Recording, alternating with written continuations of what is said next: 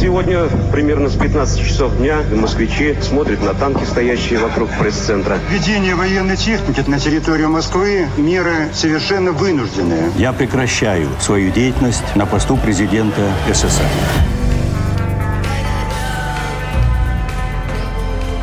Тридцать лет без СССР. Мой 1991 год. Ко мне приходит человек и говорит, что есть возможность записать голос э, Михаила Сергеевича Горбачева и Раисы Максимовны и сделать что-нибудь с этими голосами, например, попробовать наложить их на какую-нибудь музыку. Что делает человека счастливым? Деньги, семья, успех, слава или новое открытие? А может быть, другой человек? Можно ли быть счастливым каждый день, а всю жизнь? И что нужно для счастья? Много или ничего? Почему не все люди одинаково счастливы? И когда я найду свое счастье? Вы ведь тоже задаете себе эти вопросы и отправляете их во Вселенную. Не переживайте, ответа не будет. Да и счастье, скорее всего, кем-то придумано. Одним очень талантливым человеком, гением. Это подкаст «30 лет без СССР», где мы рассказываем истории людей, которые родились в Советском Союзе, но жить им пришлось в другой стране. Сегодня в выпуске будет много разной музыки, потому что наш гость Евгений Андреевич Рудин или диджей Грув.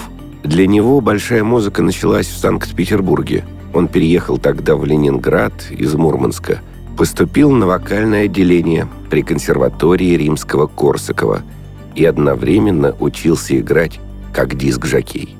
Как-то услышал, что есть очень крутая дискотека в городе и решил, что должен быть там, чтобы увидеть вживую, как работают вертушки. А впервые он взял пластинки и начал играть в 1989 году. А как вообще советские люди и старшие поколения, и ваши сверстники относились к электронной музыке? Вообще странно Советский Союз и электронная музыка. Ну, вы знаете, да, но по большому счету я хочу сказать спасибо, наверное, тому же самому Советскому Союзу, потому что когда я там жил, я развивался благодаря замечательному музыкальному журналу, который назывался «Кругозор», если кто помнит. Маленькие такие пластиночки, которые приходили в виде журнала музыкальных. Можно было стоять на проигрывателе и слушать. На последних пластинках всегда были ритмы зарубежной эстрады. И тогда, я помню, я услышал там и Kraftwerk, я услышал и Yellow Magic Orchestra, это известнейший Ричи Сакамото композитор. И все, что связано с этими интересными звуками. Конечно же, музыку Эдуарда Артемьева, которая тогда уже была электронной. И все, что приходилось мне постигать в Советском Союзе, ну и то, что сейчас заложено отчасти, благодаря тому, что я тогда видел. А как люди воспринимали, когда мы начинали играть? Ну, во-первых, мы скажем так, ютились в своих кружках единомышленников. Были те люди, которые, конечно же, разделяли что-то новое, вот эту субкультуру, то, что совершенно звучит по-другому. Но дилетанты называли это музыка космоса. На самом деле, это музыка космоса ни в коем случае не являлась. Это была просто музыка синтезаторов. Благодаря легенде, то есть Роберту Мугу за то, что он сделал э, первые самые синтезаторы.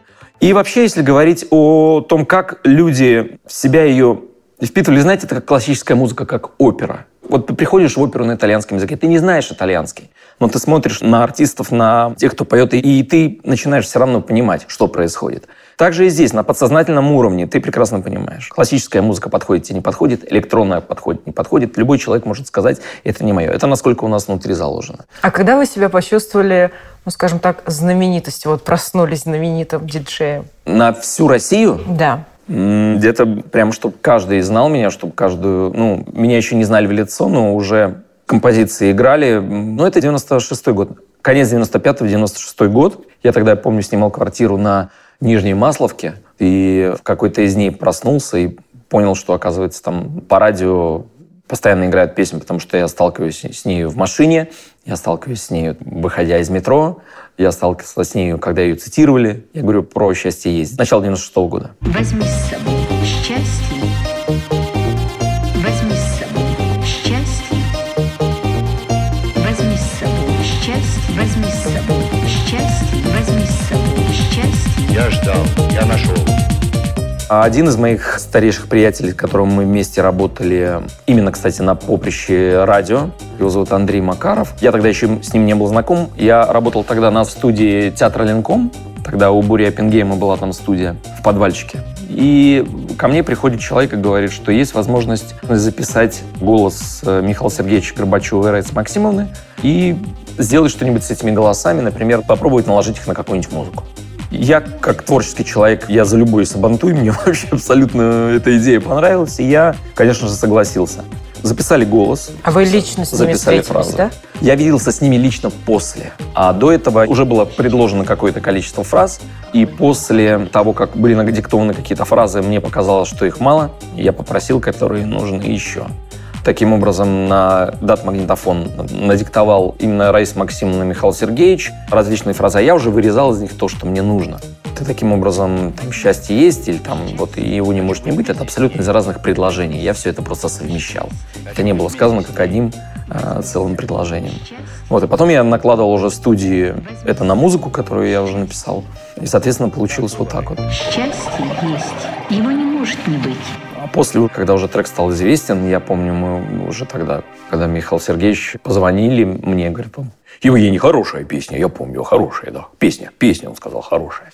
Вот, получилось. И, конечно же, потом встреча была и с Раисой Максимовной, и с Михаилом Сергеевичем. Вы стоите у начала зарождения рейвов Да. в нашей стране. Да. А в каком году они вообще у нас появились? В 90-м. А вы помните самый первый? Да, конечно. Это планетарий, Санкт-Петербург. Это, наверное, первый самый мощный рейв, когда приехал к нам в Избам, известный немецкий диджаки, один из основоположников вообще танцевального движения. Я помню, это было, по-моему, да, это был 90-й, 91-й, не могу сейчас точно сказать, 90-й год, и тогда это был просто разрыв мощный. Много людей было? Ну, человек 500 с лишним было. Абсолютно точно. Это было в питерском планетарии. Был просто арендован планетарий, поставлен звук, вытащены вертушки, приехали диджеи из Германии.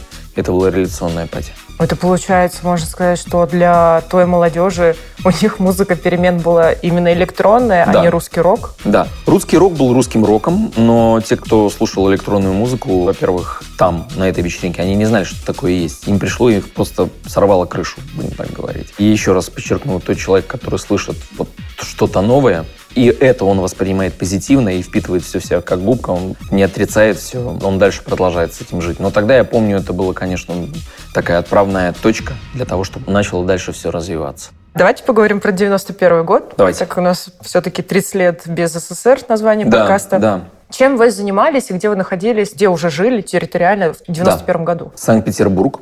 Я переехал в 89 году. И я находился уже в Санкт-Петербурге. И чем я занимался? Я учился по классу вокала при консерватории Римского Курска.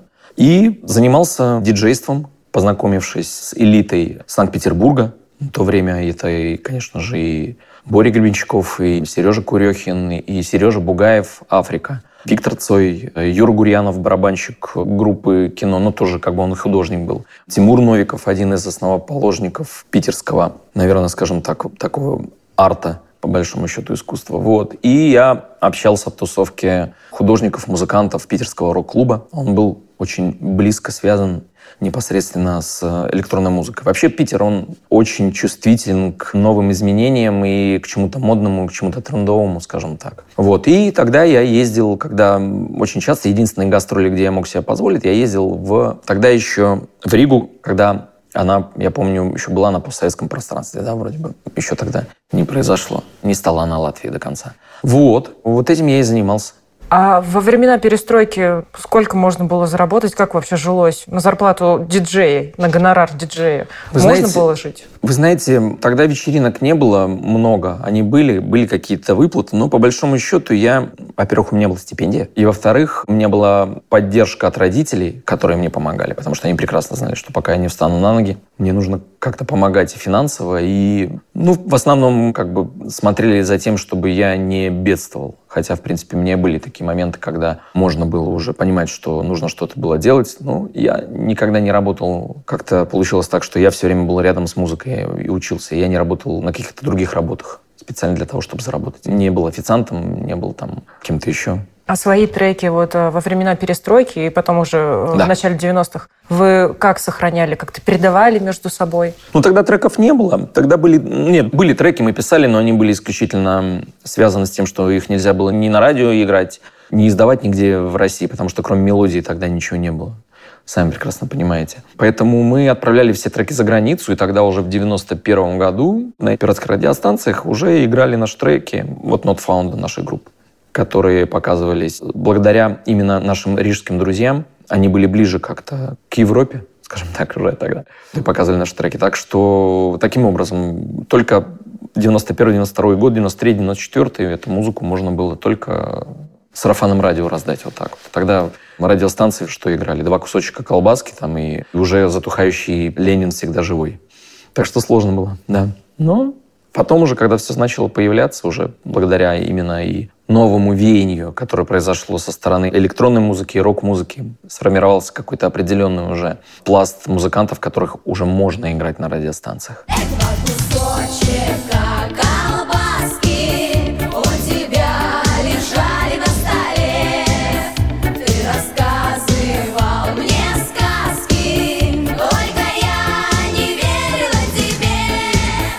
Какие для себя вы возможности увидели после распада Советского Союза? А может быть, что-то, наоборот, было для вас потеряно вот навсегда? Ну, вы знаете, я хочу сказать, что я помню себя прекрасно. То, что я в Советском Союзе был абсолютно предельно счастлив, как и сейчас, как и тогда. Так же, как когда его не стало. Единственное, что, конечно, ты понимал, что у тебя стало больше воздуха информационного. Ты мог спокойно, вот витало где-то в воздухе вот это вот, что, оказывается, ты можешь спокойно поехать за границу, ты можешь слушать зарубежную музыку, тебе не нужно делать э, звук тише в комнате, да. Вот когда мне родители, ты давай, Жень, потише, ходят, проверяют, что ты слушаешь там, в 80-х годах. Но, с другой стороны, я прекрасно понимал, что в то время, когда все начиналось, я и услышал э, большинство музыки, которая сформировала меня как музыканта. Потом, когда это вышло уже за 90-е, когда упал железный занавес, возник мировой занавес. да, вот этот вот, который мне помог услышать все вот эти электронные звуки. Благодаря, наверное, тому, что действительно, не побоюсь этого слова, что СССР прекратилась, наверное, и появилась вот эта электронная танцевальная музыка в таком прям вот широком понимании и вот таком вот прям э, ворвалась в жизнь э, многих людей, которые наверняка еще об этом не знали, но когда услышали, они поняли, что это их. А когда вы для себя поняли, может, какое-то событие повлияло, когда вы вот все прочувствовали, о, Советский Союз закончился. Советский Союз закончился. Наверное, когда я понял, что можно спокойно пойти в посольство и попросить себе визу. Без всяких проблем, чтобы не ходить никуда, ни по каким структурам и все остальное. Можно было просто взять, получить паспорт и поехать. Я думаю, вот тогда вот, вот тогда вот получилось, что можно куда-то уехать и увидеть что-то за пределами России. Что вам не нравилось в той стране? В той стране, что мне не нравилось. Вы знаете, я буду говорить от себя, я рос в очень хорошей семье, в семье с достатком. Я не испытывал никаких трудностей, ни с чем. Меня была хорошая школа, у меня была музыкальная школа. У меня была обеспеченная семья, и я не испытывал вообще, вам хочу сказать, никаких трудностей. У меня все было хорошо во время Советского Союза. И у меня стало прекрасно после него тоже. Поэтому у меня нет никаких нареканий, что там вот нельзя было ехать и за границу ездить. Я еще тогда учился в школе, ну и у меня не было таких мыслей, что мне прям нужно ездить за границу. Я постигал э, музыкальную грамоту, науку, вот, и поэтому меня интересовало только это. У меня был четко моими родителями было, э, наверное, сформировано так мое воспитание и мой окружающий мир, что жить нужно таким образом, чтобы тебе всегда было хорошо. Вот, поэтому у меня нет никаких э, воспоминаний о том, что СССР в СССР мне было плохо, в СССР мне не было плохо. Я помню себя счастливым ребенком абсолютно. Для вас самое яркое событие 91 года какое? Когда я приехал, по-моему, в Москву, и вроде бы был путь, насколько я помню. 91 год был для Да. Да, вот, я помню, да. Я был в Москве, потом я уехал, и там началась вот эта вот заваруха, которую потом все смотрели по телевизору. А у меня дядя жил прямо вот Кутузовский проспект, дом 4, а рядом же находится Белый дом. И потом мне в красках рассказывал, Он выходил смотреть, как там все это происходит. А вы сами где находились тогда? Я находился в Мурманске тогда, в этот момент, когда вот увидел. А потом приехал в Питер, уже в Питере застал эти новости. Что тогда молодежь говорила? Ну, вообще, люди вокруг вас, ваши друзья, что говорили об этом событии? Типа, они волновались или, наоборот, такие, да, наконец-то? Я, вы знаете, я не помню точно эмоции, но те, которые были рядом со мной, они были... Ну, насколько я помню, это вообще была ситуация непонятная. Кто, зачем это нужно, кто за кого, да. Кто-то перемен каких-то захотел. Политически мы были тогда вообще абсолютно не подкованы. И я, в принципе, за политикой вообще, по большому счету, не следил. Я понимал, что кто-то делит власть там или что-то происходит с этим. Все это понимали, да. Но мы были настолько глубокие внутри своих каких-то музыкальных... э, То есть у нас экзамены там какие-то, у нас были какие-то интересные уроки. То есть, да, в Питере мы какие-то творческие задания, то есть э, друг перед другом стояли какие-то задачи, да, интересные, вот, какие-то написания музыки. Поэтому я старался не то, чтобы быть аполитичным, ну, просто как-то меня не касалось, но я смотрел на то, что происходит, и все говорили. То есть реакция была такая, о, то есть вот так вот, на уровне такого. Серьезной оценки тогда никто не мог знать, потому что, я еще раз хочу сказать, что мы не следили за политическими событиями, не были политически подкованы. А ваше первое сольное выступление в каком году состоялось? Сольное-сольное или прям вот такое? Сольное. Это был 96 год, это был когда начало 96 года, когда заиграл радиостанция «Тоже счастье есть». Меня позвали выступать, играть в клуб. Это был мой сольный концерт тоже, да. Ну, выступление мое. Клуб был очень большой, ну и поэтому народу было тоже много. А после как раз этого трека «Счастье есть» кто-нибудь к вам обращался из вот популярных артистов того времени? Там, Давай обращались, да, обращались. Но вы понимаете, у меня статус до счастья есть уже был достаточно, не побоюсь этого слова, такого легендарного парня, который играл на виниле в Санкт-Петербурге, и все о нем знали, но не видели. И я в жизни не думал, что я буду писать музыку, связанную с каким-то поп-звучанием, да, потому что я занимался всегда только исключительно стрикли андеграунд направления. И после того, как звучало «Счастье есть», большинство людей, кстати, не знали, что там говорит Раиса Максимовна и Михаил Сергеевич, никого это, в принципе, по большому счету не волновало. А некоторые даже, допустим, он, месяц назад люди вообще не знали. То есть они любили этот трек, но впервые узнали, что там их голоса. Потом были обращения, конечно, да, различные.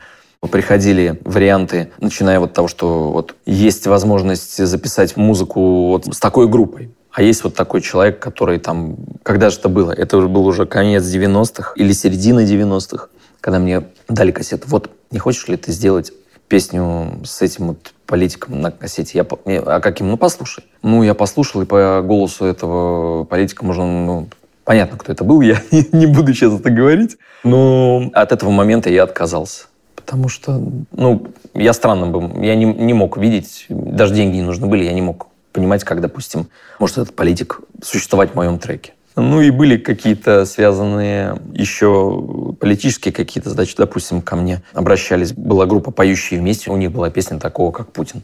А, Вот, ко мне обратились, не может ты сделать ремикс. Я сделал ремикс. Вот. Такого, как Путин, полного сил Такого, как Путин, чтобы не пил Такого, как Путин, чтоб не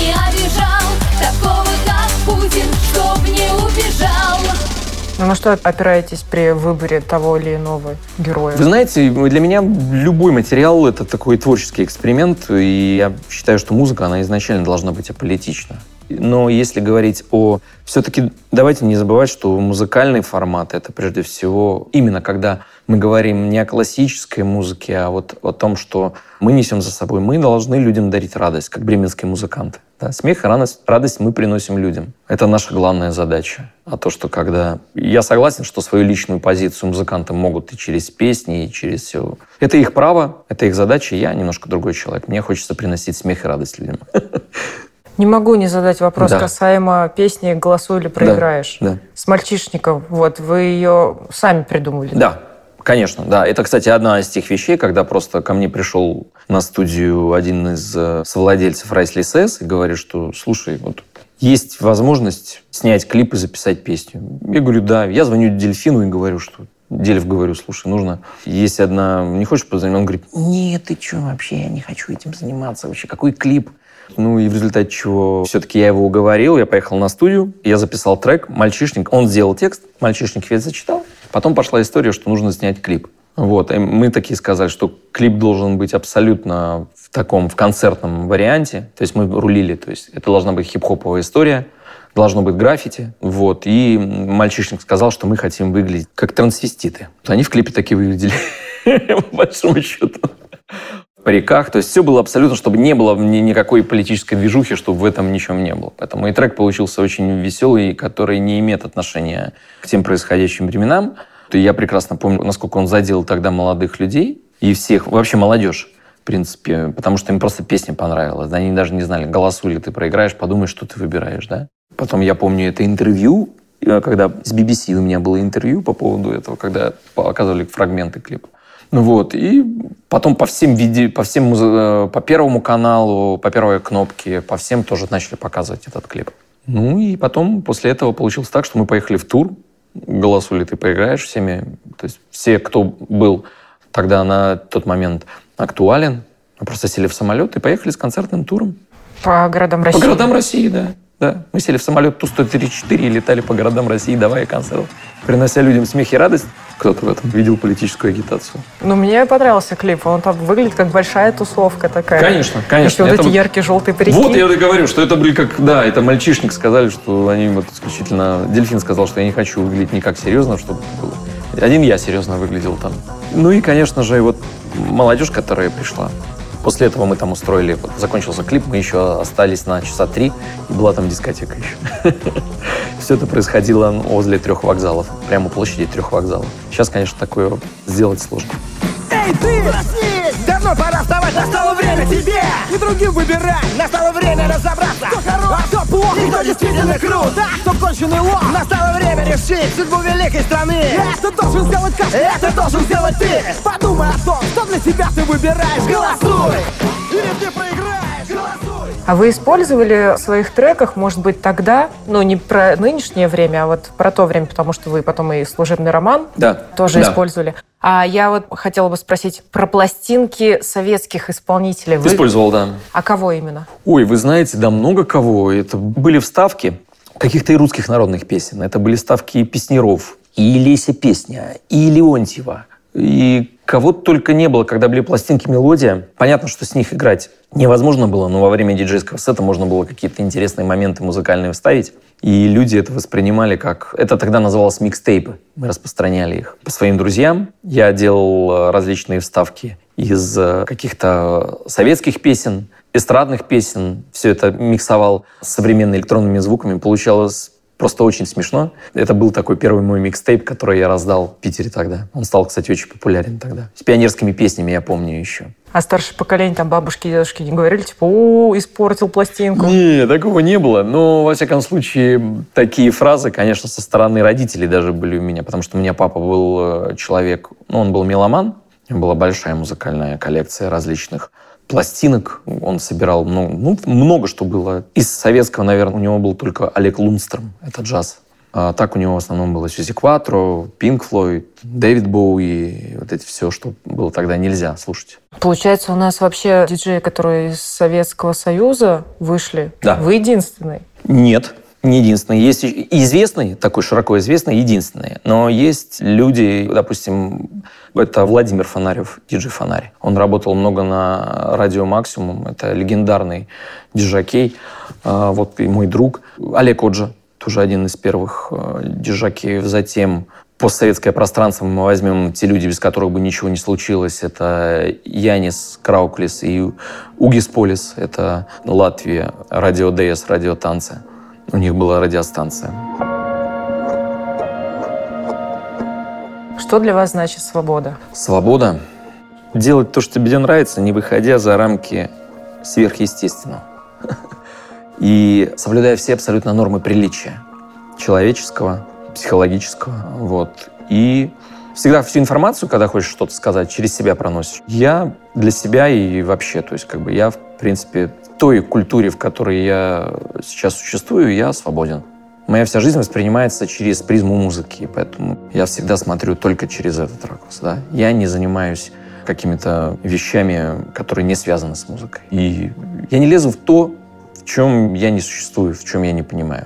Актер должен играть кино, музыкант должен играть музыку, писать музыку, Вокалист должен петь, и я считаю, что вся задача нас — это людей, музыкантов, артистов, нести, конечно же, высокое и, как я уже говорил, смех и радость не задурманивая и не запутывая людей, потому что музыка сейчас начинает того, что она... Мы прекрасно можем понимать, как сейчас раскрывается музыка. То есть свобода — это не значит, что ты можешь сочинить трек и начинать там материться в нем, да, оскорбляя женщин и девушек, и все, что с этим связано. То есть я не считаю это свободой, я считаю это кретинизмом в какой-то определенный момент. Вот по таким моментам я, к примеру, как, помните, давно было популярно такое, Сталина на полчаса разбудить нужно? Нет, не помните, да? Мы говорили во времена Советского Союза. Вот, так что сейчас бы среди вот многих исполнителей, которые абсолютно жуткими текстами, я бы, например, не против был бы на полчаса разбудить Иосифа Виссарионовича. Вот. Но, с одной стороны, свобода того же самого слова, она не должна опускаться до такой грани. Что они покажут своим детям, о чем они пели? Что ты мой член жуешь как бургер? Вы покажете своим детям это? Мы свое призвание не забудем, Смех и радость мы приносим людям. Нам дворцов заманчивые своды Не заменят никогда заменят никогда свободы. Это подкаст «30 лет без СССР», где мы рассказываем о людях, которые родились в Советском Союзе, но жить им пришлось в другой стране.